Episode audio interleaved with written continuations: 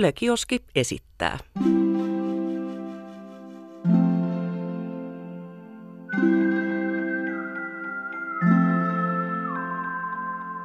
Tämä on täydellinen maailma ja Jussi Latvala.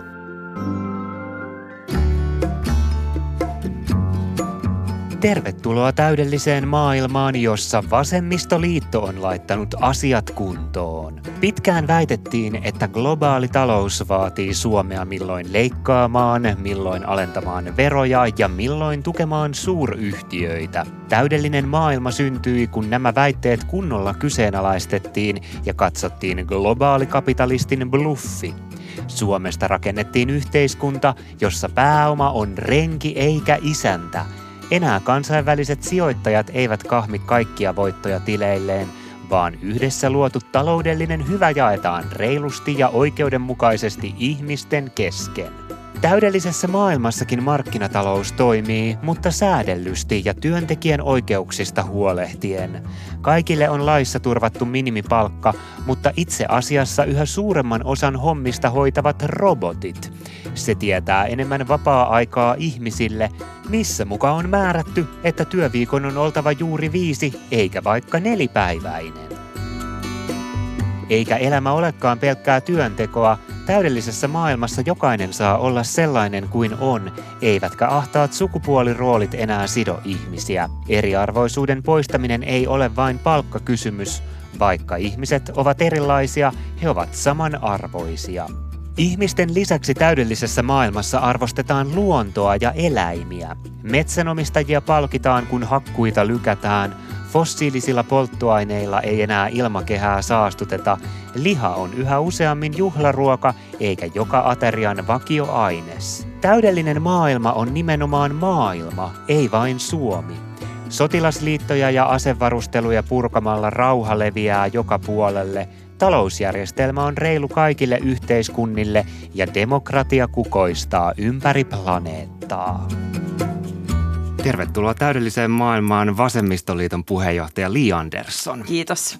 Käytiinkö me äsken sun mielestä sellaisessa täydellisessä maailmassa, joka olisi vasemmistoliiton ehkä jonkinlainen utopia? No se todellakin käytiin. Okei. Okay. Hymyilin leveästi täällä, että kuulostaa ihanalta paikalta. Mahtavaa. Onko jotain, mitä sun mielestä pitäisi ehdottomasti lisätä tuohon äskeiseen kuvaukseen, vaikka ehkä siinä nyt aika paljon tuli vasemmistoliiton tavoitteita? Kyllä tuli aika kattavasti meidän eri tavoitteita ja mä tykkäsin myöskin siitä, että puhuttiin maailmasta eikä vaan Suomesta että se globaali ja kansainvälinen ulottuvuus oli siinä mukana. Ehkä sellainen sukupuolten tasa-arvo vielä, että se tuli tavallaan niiden normien kautta, mutta myöskin se, että se toteutuu myöskin käytännössä, kun katsotaan toimeentuloa esimerkiksi tai työmarkkinoita. No Li Andersson, minkä takia me ei vielä eletä vasemmistoliiton täydellisessä maailmassa? Mikä sitä tällä hetkellä estää? No kyllä mä luulen, että yksi iso este matkalla sinne on juuri tämä globaali kapitalisti, joka siinä mainittiin – Ää, ja se, että totta kai meillä on maailmassa aika vahvoja tahoja, joilla on paljon rahaa ja myöskin vahvoja taloudellisia intressejä ikään kuin säilyttää oma valta-asemansa. Ää, se näkyy esimerkiksi nyt, kun puhutaan ilmastonmuutoksen hillinnästä ja torjunnasta, niin fossiilitaloudessa on edelleen hyvin paljon rahaa globaalilla tasolla ja, ja niillä on sitten tietyt omat intressit ikään kuin hidastaa niitä muutoksia, mitä meidän pitäisi saada aikaan. Ja, ja samaten ne meidän esitykset työaikaan liittyen tai tulojakoon liittyen, niin, niin tietenkin lisäisi tasa-arvoa radikaalisti, mutta tarkoittaisi sitten taas sitä, että nämä suurimpia sijoitustuottoja tai pääomatuloja saavat, niin saisivat vähemmän kuin tällä hetkellä. Niin, no tämä onkin mielenkiintoista. Jokaisella puolueella on tietenkin oma ydinkannattajajoukko, jolle sitten puolueen täydellinen maailma olisi varmaan hieno paikka. Mutta jos miettii sellaista tyyppiä, joka vaikka ihan ammatikseen sijoittaa rahaa erilaisiin firmoihin ja mahdollistaa näin näiden firmojen kasvun ja toisaalta sitten käärii osan voitoistakin, niin olisiko vasemmistoliiton täydellinen maailma tämmöiselle ihmiselle kovin täydellinen pa- paikka, jos tienaa sillä, että sijoittaa rahaa ja käärii voittoja? No mä ajattelin, että se olisi täydellinen maailma myöskin niille ihmisille sen takia, että, että me tiedetään ja meillä on itse asiassa tästä vielä aika epätäydellisestäkin maailmasta niin aika paljon tutkimustietoa siitä, että, että sellaiset yhteiskunnat, jossa ää, kuilut eivät ole kovin isoja tai tuloerot eivät ole kovin isoja, niin ne on itse asiassa turvallisempia ja, ja hyvinvoivempia niin kaikille, jotka siinä yhteiskunnassa elää, eli myöskin niille suurituloisimmille ihmisille – Että sehän ei tarkoita, eihän meidänkään täydellisessä maailmassa ole kielletty sijoitustoimintaa tai kielletty rikastuminen, mutta totta kai se näkyy siinä, että, että kuitenkin pyritään nykyistä tasaisempaan ää, tulonjakoon ja, ja globaalistikin erityisesti siihen, että, että vauraus jakautuisi nykyistä tasaisemmin. Mutta eli vasemmistoliiton täydellisessäkin maailmassa voisi olla työkseen pääomasijoittaja – Kyllä varmasti voisi olla, joo. Joo. No sä äsken mainitsit, että on kuitenkin olemassa tämmöisiä voimakkaita tahoja, ehkä energia-ala, muut tämmöiset isot taloudelliset bisnekset, jotka tällä hetkellä estää sen, minkä takia me ei eletä täydellisessä maailmassa. Onko suomalainen demokraattinen järjestelmä ja vaikka vasemmistoliitto puolueena sit niin voimakkaita voimia, että tämmöinen täydellinen maailma on jotenkin realistisesti saavutettavissa? No mä oon kyllä siis siinä mielessä demokratiauskovainen itse, että kyllä mun mielestä meidän pitää pitää kiinni siitä ajatuksesta, että kansan vaaleilla valitut edustajat, niin heillä pitää olla myös oikeus ja valta säännellä markkinoita ja, ja niin kuin puuttua esimerkiksi, jos nyt katsotaan finanssipuolella ää, sitä, mitä on tapahtunut niin Euroopassa kuin Yhdysvalloissa viimeisen kymmenen vuoden aikana, niin tavallaan osoittaa sen, että silloin kun asiat menee huonosti ja tulee kriisi, niin sitten se on kuitenkin julkisen vallan vastuulla – ää, turvata ihmisten saatavia tai pitää pankit pystyssä ja niin poispäin.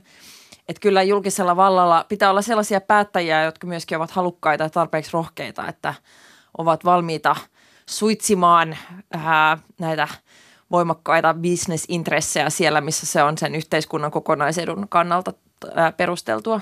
Okei, eli vasemmistoliiton täydellisessä maailmassa pankit ei vaan kaatuisi ongelmatilanteissa valtion syliin ja päättäjien syliin ja demokraattisen järjestelmän syliin, vaan demokraattinen järjestelmä myös suitsisi niitä, asettaisi nykyistä tiukempia rajoja. Kyllä, ja jopa ehkä niin, että jos pankit, silloin pankit myöskin joutuisivat kantamaan vastuun ja, ja seuraukset siitä omasta – holtittomasta riskinotosta. Et tällä hetkellähän se on mennyt niin, että pankit luottavat siihen, että ne ovat liian isoja kaatuakseen. Eli luottavat siihen, että julkinen valta sitten aina tulee vastaan ja tukee, koska, koska päättäjät arvioivat, että ne seuraukset muutoin pankkijärjestelmä ja julkistalouksille olisi liian niin suuret. Tämä on käytännössä ollut nyt se, mitä on tapahtunut niin Euroopassa kuin Yhdysvalloissa. Ja kun julkinen valta sitten käyttää rahaa siihen, että ne korjaa pankki pankkien aiheuttamaa vahinkoa, niin sitten ne yrittää ikään kuin tasapainottaa tätä taloudellisesti sitten nipistämällä julkisista menoista, joka näkyy tavallisten ihmisten arjessa siinä, että leikataan koulutuksesta esimerkiksi tai, tai sosiaaliturvasta. Hmm. No hei, hyvä Li, kun mainitsit sen, että sä oot demokratia-uskovainen, koska tämä mua just kiinnostaa puolueiden puheenjohtajissa, että missä määrin poliitikot ja varsinkin te puheenjohtajat mietitte erilaisia utopioita, niin miten paljon sä poliitikkona eduskunnassa muilla foorumeilla mietit täydellistä maailmaa vai onko se enemmän sitä, että mietitään sitä, että mikä nyt on mahdollista ja mihin nyt sitten talous tällä hetkellä taipuu ja voidaanko nyt johonkin laittaa parisataa tuhatta euroa lisää? No mä, se, miten musta tekee, minusta tekee politiikasta taiteen lajin, on se, että sun pitää, sun pitää miettiä sekä että. Että sun pitää olla joku käsitys ää, siitä unelmamaailmasta tai utopiasta, siitä suunnasta, mihin sä haluat yhteiskuntaa kehittää. Sun pitää tietää, miksi ää, sä haluat kehittää sitä suuntaan. Sun pitää olla aika selkeä ihmiskuva – yllättävän paljon niin kuin politiikassa itse asiassa pelataan just eri puolueiden ihmiskuvilla, että ne on niin kuin yllättävänkin vahvasti läsnä mun mielestä silloin, kun puhutaan vaikkapa aktiivimallista tai sosiaaliturvasta. Mutta tietenkin, jotta sä oot taitava poliitikko, niin sun pitää myöskin nähdä, että mitkä ne saattaa sitten olla ne vaikkapa seuraavan neljän vuoden aikana tässä, tässä niin kuin reaalimaailmassa sellaiset pienet askeleet, mitä otetaan sinne sun niin kuin utopian suuntaan. Et silloin, kun sä pystyt yhdistämään – konkreettinen päivän politiikka semmoiseen laajempaan visioon, niin, niin silloin poliitikko on mielestäni oikein, oikeilla jäljillä. No minkälainen on sun ihmiskuva, Li Andersson? No kyllä mun ihmiskuva on, on siinä mielessä niin kuin hirveän positiivinen, että mä oon sanonut, että kyllä mä niin kuin lähden siitä, että, että jokainen meistä on tavallaan tuskallisen tietoinen siitä, että tämä nyt saattaa olla tämä ainoa kerta, mikä meillä on tämän maapallon päällä ja niin kuin kaikki ihmiset pyrkii tekemään parasta siitä ajasta – ja että ihminen on niin kuin lähtökohtaisesti kuitenkin sellainen olento, joka haluaa olla aktiivinen ja haluaa tehdä asioita. Mutta sekin on totta, että, että sit meidän elämään saattaa tulla vastaan sellaisia tapahtumia tai sellaisia tilanteita, jotka sitten vaikuttaa niin hyvin oleellisesti siihen, että minkälaiseksi se sun elämä muodostuu. Ja ne ei ole aina myöskään sellaisia, mihin me voidaan suoraan itse vaikuttaa tai suoraan itse valita. Että paljon me tiedetään, että ihmisten perhetausta esimerkiksi vaikuttaa siihen. Se, että omat vanhemmat on ollut köyhiä, niin lisää huomattavasti todennäköisyyttä sille, että itsekin joutuu esimerkiksi toimeentulotukeen nostamaan. Mutta jos puhutaan esimerkiksi perustulosta tai sosiaaliturvasta – niin mä en allekirjoita sitä ajatusta, mikä monet esittää siitä, että ihminen on niin kuin lähtökohtaisesti laiska ja itsekäs ja häntä pitää aina rangaistaa ja kontrolloida, jotta hän tekee jotain yhteiskunnan kannalta ää, fiksua tai, tai tekee töitä esimerkiksi. Eli luotat siihen, että ihmiset on lähtökohtaisesti hyviä ja haluaa tehdä asioita maailmassa. Kyllä, kyllä. Ö, mikä sut on Vasemmistoliiton arvoissa ja visioissa alun perin sitten saanut pauloihinsa, kun selvästi mietit myös jonkin verran utopioita ja täydellistä maailmaa? Ää, kaksi asiaa, mitä mä muistan, että silloin kun mä olin nuori, ää, alle kaksikymppinen ja jotenkin niin löysin ensin vasemmistonuoret ja sitten puolueen. Ää, ensimmäinen oli se, että mua aina viehättänyt vasemmistoliitossa se, että saa tavallaan sekä kunnianhimoisen ympäristöpolitiikan että tämän taloudellisen tasa-arvon ja niin kuin se analyysin siitä, että niin kuin kaikissa muissa puolueissa niin kuin jompikumpi painotus on vahvempi, mutta vasemmistoliitossa on molempia. Ja sitten toinen oli se, että mä oon aina pitänyt myöskin siitä niin kuin vasemmiston kansainvälisyydestä. Et se on mun mielestä aina ollut yksi niistä liikkeistä, joka on puhunut hirveän paljon myöskin kansainvälisestä solidaarisuudesta, ottanut kantaa globaalin kauppapoliittisiin kysymyksiin, ää, veroparatiisitalouteen, myöskin näihin sodan ja rauhan kysymyksiin. Että on tavallaan niin kuin yrittänyt aina myöskin analysoida just maailmaa ja ainoastaan Suomea tai niin kansallisvaltion rajojen sisällä asioita. Mutta ehkä semmoinen tietynlainen globaali solidaarisuus ja ymmärrys siitä, että, että ihmiset niin kuin, että ne ihmisten intressit – rakentuu muiden asioiden kautta kuin se, että minkä valtion kansalainen sä satut olemaan. Niin, niin musta se on aina ollut hienoa vasemmistolaisessa ajattelussa. Täydellinen maailma. Täydellinen maailma haastattelussa on Vasemmistoliiton puheenjohtaja Lee Anderson. Puhutaan seuraavaksi työstä, ja tämä taitaakin olla vasemmistopuolueelle aika tuttu teema. Vasemmistoliiton tavoitteesta löytyy työajan lyhentäminen, ja sä oot Lee itsekin puhunut siitä, että Suomessa voitaisiin ainakin koklata vaikka nelipäiväistä työviikkoa tai kuustuntista työpäivää, ö, työaikaa. Ö, miksi, miksi ajattelet näin, että työaikaa voisi lyhentää? Ää, no tähän asti aika pitkään maailmassa kehitys oli sellainen, että kun työn tuottavuus nousi, niin myöskin työntekijät itse halusivat ulosmitata sen työajan lyhentämisenä.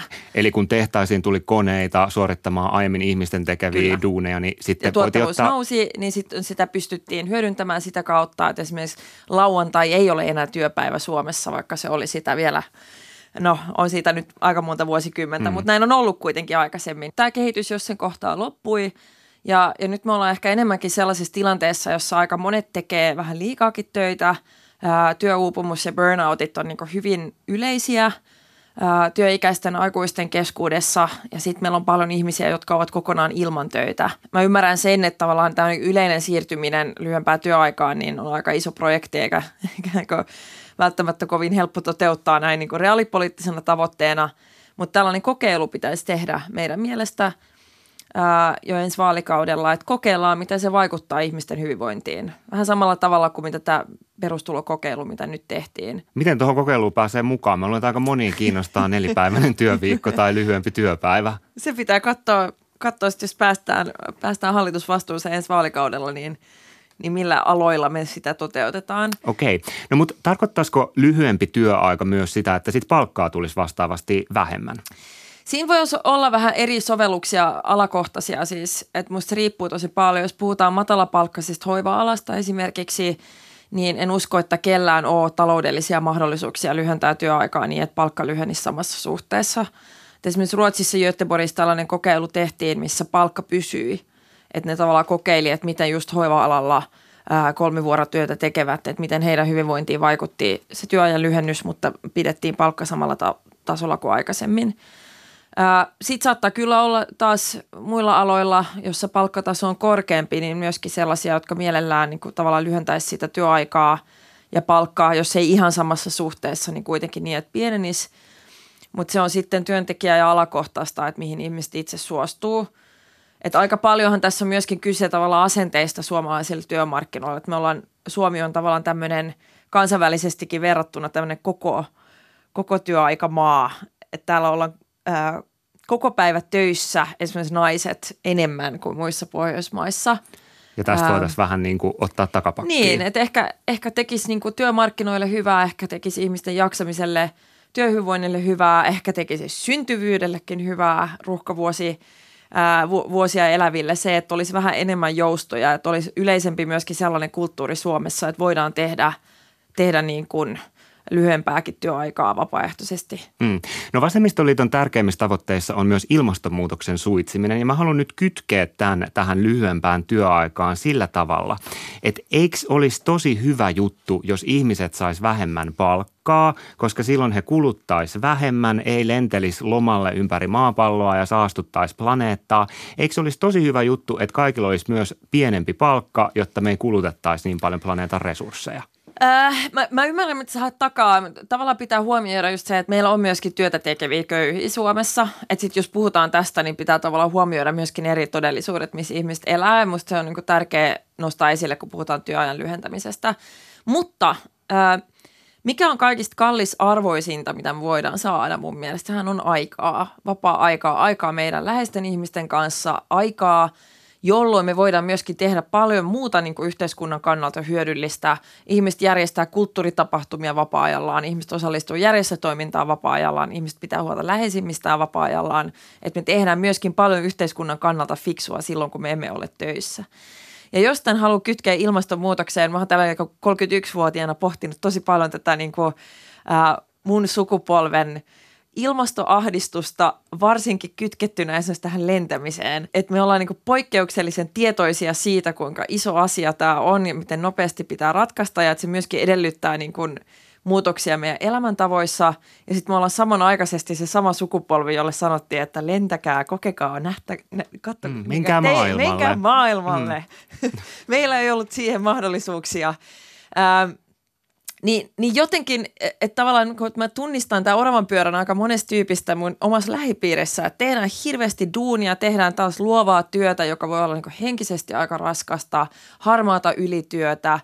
Ää, ja sitten kaikki on niin piipussa, että ne ikään kuin tarvitsee sen getawayn, että ne niin kuin lentää jonnekin Taimaahan tai Kreikkaan, mihin nyt sitten rahat riittää, vaan että ne pääsee niin kuin pois – että miten jos tämä työajan lyhentäminen voisi kytkeä niin, että muutetaan koko meidän niin kuin, tapa tehdä töitä ja elää sitä kautta niin kuin ilmastoon näkökulmasta fiksumpaan suuntaan, että meillä ei olisi enää näin niin kuin pakottava tarve vaan päästä eroon kaikesta ja hmm. tauolle. Hmm. No lentäminen on, on tietenkin vain niin yksi asia tässä ilmastonmuutoskokonaisuudessa, mutta mulle jää usein epäselväksi se, että kun ilmastonmuutoksen suitsimisen yhteydessä puhutaan siitä, että pitää kuluttaa vähemmän planeetan resursseja, niin jos palkasta ei olla valmiita leikkaamaan, niin mihin meidän sitten ne rahat pitäisi oikein laittaa? Mä ymmärrän tämän, mitä sanoit hmm. aikaisemmin, että tietenkin on myös köyhiä, pienituloisia ihmisiä, joille kaikki eurot on tärkeitä, mutta laajemmin, mihin me, mihin me kulutetaan rahaa, jos ilmastonmuutos pitää pysäyttää? No siis onhan se selvää, että ilmastonmuutoksen kannalta on tosi paljon muutoksia, mitä pitäisi tapahtua myöskin meidän kulutuskulttuurissa. Katsotaan, jos katsotaan vaate, vaatebisnestä,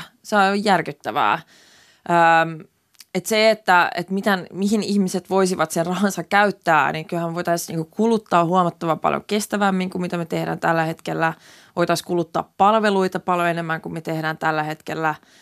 Ja, ja sitten kyllä mä niin toivon myöskin, että, että jos nyt ihmiset miettii niin esimerkiksi liikkumistapoja, että ne, joilla on rahaa, niin sitten pohti sitä, että voiko mennä junalla lomakohteisiin tai voiko matkustaa Suomessa tai että voiko niin tehdä – muun tyyppisiä valintoja kuin mitä tähän asti on tehnyt. Mm. Täydellinen maailmanhaastattelussa Vasemmistoliiton puheenjohtaja Li Andersson ja puhutaan seuraavaksi nuorista. Mitä Vasemmistoliitto lupaa nuorille seuraavalla vaalikaudella?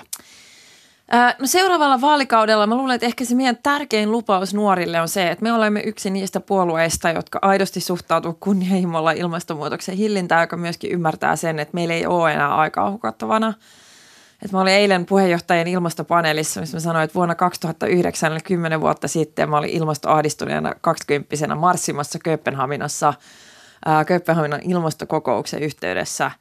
Ja sehän floppas.